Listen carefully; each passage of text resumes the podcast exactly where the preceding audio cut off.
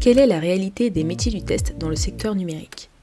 Dans Qalisty, je vous propose de vulgariser toutes les questions liées à ces métiers, aussi bien pour les personnes qui démarrent dans le secteur, mais également pour des personnes plus expérimentées, et tout ça avec des invités incroyables qui partagent leur savoir et leurs expériences, parce qu'on gagne forcément à apprendre les uns des autres. Je m'appelle Nankeda, actuellement test lead dans une entreprise du service numérique, et je vous souhaite une excellente écoute.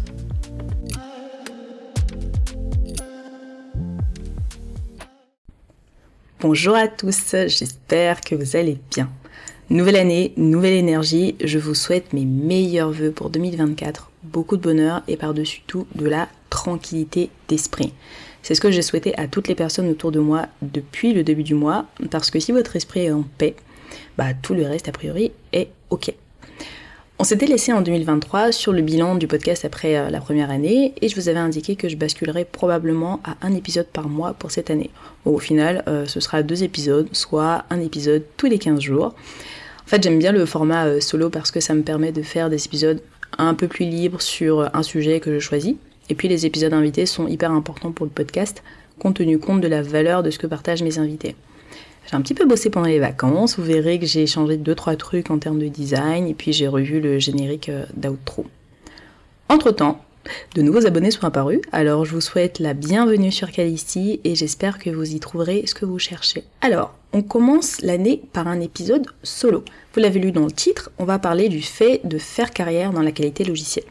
J'en avais parlé très rapidement dans certains épisodes précédents et je me suis dit que ce serait intéressant d'approfondir un petit peu plus ce sujet. Pourquoi ? Parce que c'est une problématique réelle à laquelle sont confrontées les entreprises qui recrutent des testeurs et à laquelle les testeurs eux-mêmes sont confrontés. Et je parle pas du turnover. Je suis sûre qu'une grande proportion de vous qui êtes en train de m'écouter, vous êtes déjà dit que les tests étaient un bon moyen de rentrer dans le secteur informatique et puis d'évoluer par la suite vers d'autres métiers. Donc généralement product owner, product manager et puis euh, par la suite éventuellement chef de projet. Et j'avoue, je plaide coupable, je m'étais dit la même chose. Et puis j'ai commencé à travailler. Et puis je suis arrivée à la conclusion que ça n'allait peut-être pas être aussi direct, c'est-à-dire passer deux trois ans en tant que Q A et puis transitionner vers le rôle de P O dès que l'occasion se présentait. Vous allez me dire, pourquoi ce revirement ? Bah, parce que j'avais pas conscience que faire carrière dans la qualité logicielle était possible en fait, tout simplement. D'une part, j'avais l'impression que le seul chemin empruntable était celui de la technicité dans la qualité, soit devenir experte uniquement sur la partie testing fonctionnel, sans porosité avec d'autres domaines ou d'autres métiers, et d'autre part parce que je pensais que j'allais atteindre un plafond de verre. Parce que je suis une femme, parce que je suis noire, et même s'il n'y a pas de statistiques ethniques en France, on connaît la réalité. Le travail de certaines assos a permis de mettre en lumière la discrimination à l'embauche. Mais honnêtement, je me limitais toute seule. Certains gourous du développement personnel appellent ça des croyances limitantes et franchement, je crois qu'il y a beaucoup de ça. Les discriminations, il y en a et il y en aura toujours.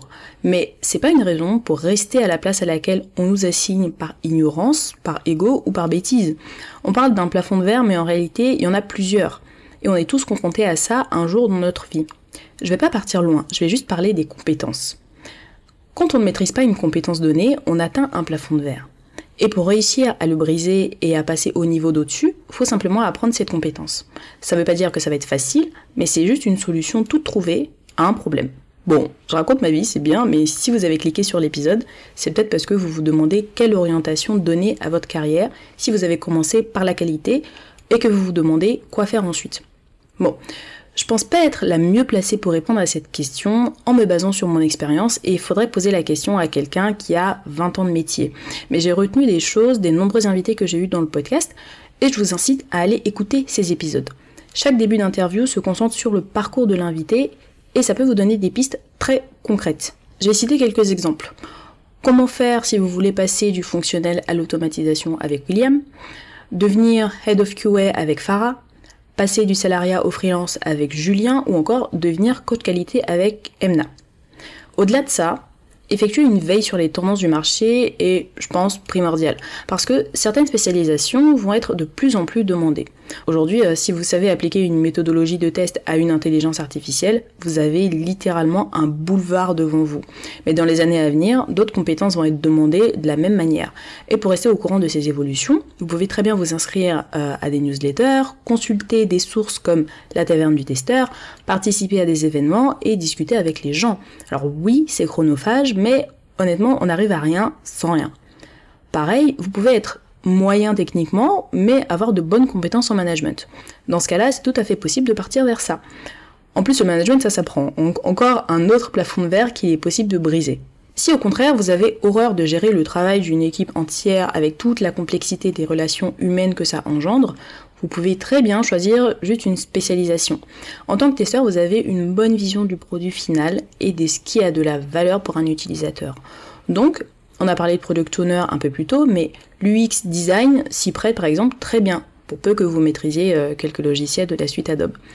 Comme autre exemple, je peux citer euh, responsable des méthodes et des processus de test, euh, gestionnaire des environnements de test, spécialiste en accessibilité. D'ailleurs, je vous renvoie à l'épisode douze de la première saison avec Antonio.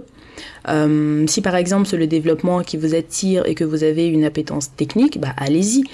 Même si c'est souvent l'inverse qui se fait, c'est-à-dire qu'un développeur va passer à un rôle de testeur, bah l'inverse n'est pas impossible.